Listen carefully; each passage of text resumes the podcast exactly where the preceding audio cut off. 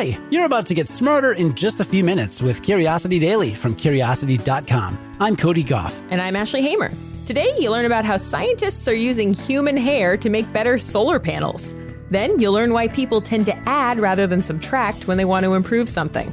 With help from university professor and author Leidy Klotz. Let's satisfy some curiosity. Customers at a barber shop in Brisbane, Australia have helped scientists inch a bit closer to a carbon free future. Researchers have turned their hair into carbon dots that improve the performance of cutting edge solar panels. Perovskite solar panels are a new kind of solar panel that researchers have been developing for about a decade.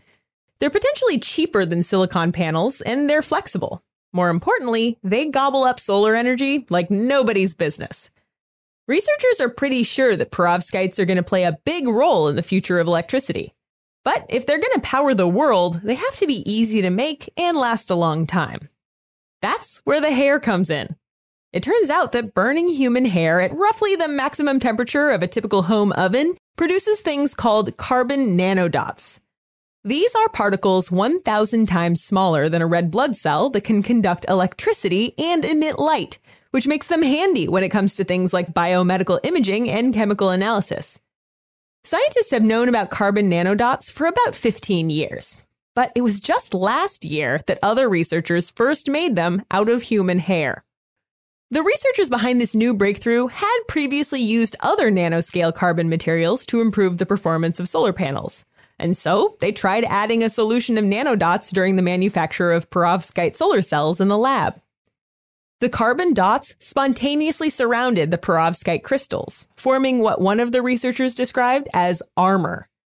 The dots seem to help keep the sensitive crystals dry and protect them from other environmental variables. Even better, panels with the dots were more efficient and more stable than regular old perovskite panels. They also performed better for longer, though it's difficult to test longevity over the decades that experts hope these panels will keep working. This finding may get us one step closer to greener electricity here on Earth, but the researchers have high flying plans for their hairy innovation. The International Space Station is currently powered by four huge solar panel arrays. Those silicon solar panels are working just fine right now, but when they need replacing, perovskite might be a great solution. One big reason is that the new material is a lot lighter, which is a big deal when it comes to, you know, escaping Earth's gravity. But there is one problem those panels go through a lot of abuse. We're talking extreme levels of radiation and humongous temperature swings. Perovskite solar panels aren't up to the job quite yet, but carbon nanodots might make the difference. If that happens, we're going to need a lot more hair.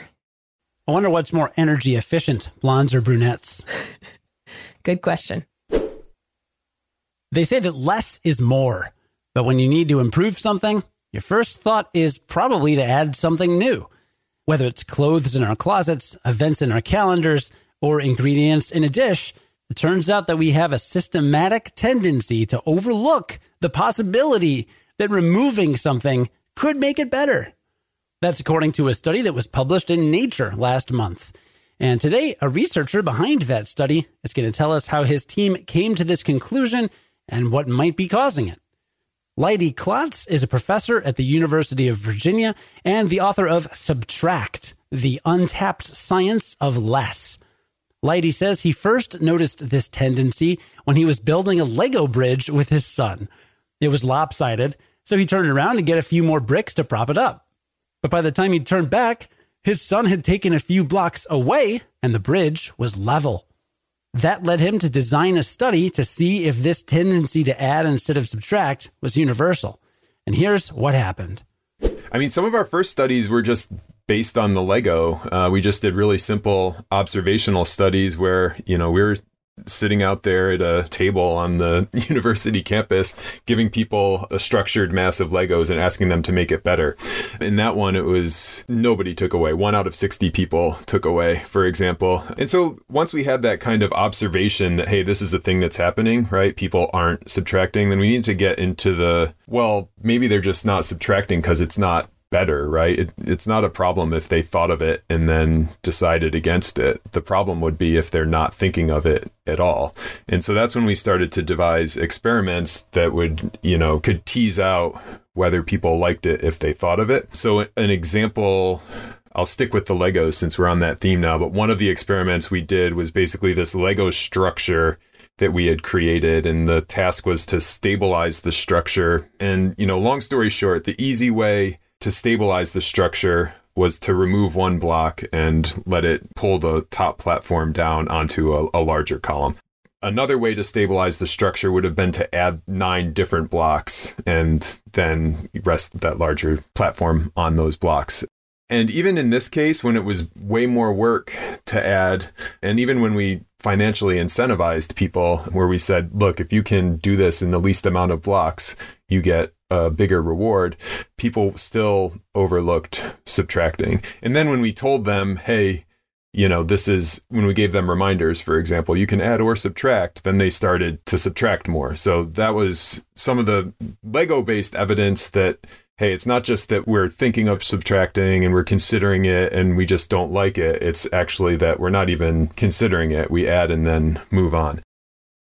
Are there any theories for why we don't think about subtraction?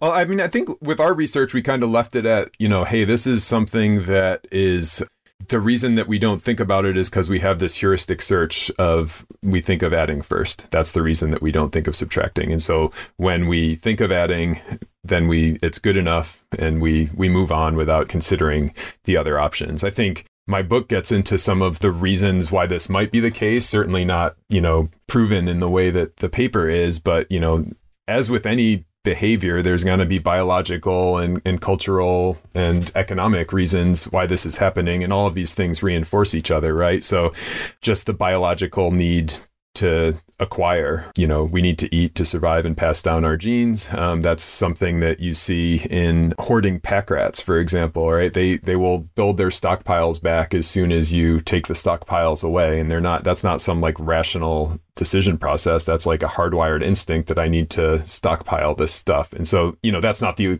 only explanation, but certainly that's something that could kind of a biological reason that could tie in. Another biological reason we were talking about kids earlier is there's just this desire to show competence, right? This is like a fundamental human need is to show that we're doing things and we can act on our world. And, um, adding is a really visible way to show that you're acting on your world, right? When you create a podcast, there it is out there in the world. The 45 minutes of my talking that you're going to edit out of the podcast is not going to is not going to show up in the world right? And so it's um, that's why we need professional editors to take away the content. So and that's a very again a biological need to show competence.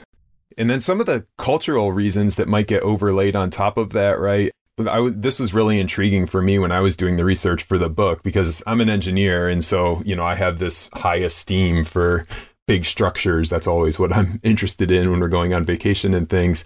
And when I was doing the research for the book and look like reading this history and, you know, from the archaeologists and the anthropologists and the people who study this deep history, one of the things that they agreed on had to be there for a civilization to be a civilization. So we know about like writing and those kinds of things.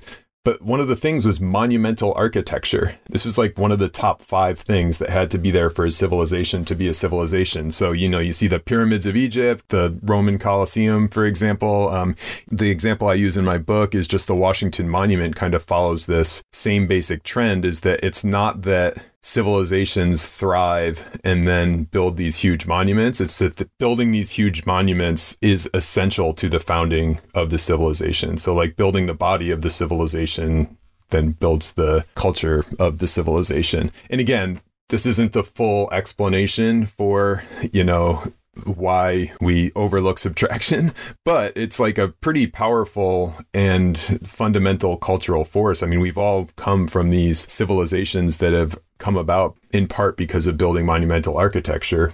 So there's the cultural one, and then the, last force that's kind of there with any kind of behavior is just the economic forces, right? And so to the extent that gross domestic product is a in general a useful metric, but it definitely incentivizes adding, right? if you when you take away economic activity, that makes gross domestic product go down, even if the economic activity is a war or a prison or something that we don't like. It's not necessarily incentivized. So in in some ways it's hard to make kind of subtraction add up, right? In terms of the the economic benefits of it. I'd love to hear any tips you can give a regular person to just implement some of these ideas. Do you have a top one or top two? Top one is to stop overlooking subtraction, right? that's that's number one.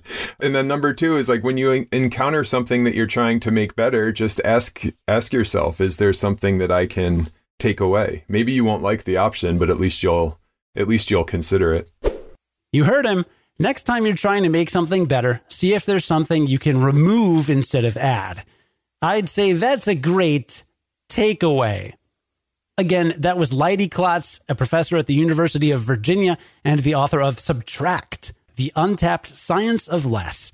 You can find a link to pick up the book in today's show notes. All right, well, let's recap the main things we learned today. Well, we learned that scientists are turning human hair into carbon dots to help solar panels perform better.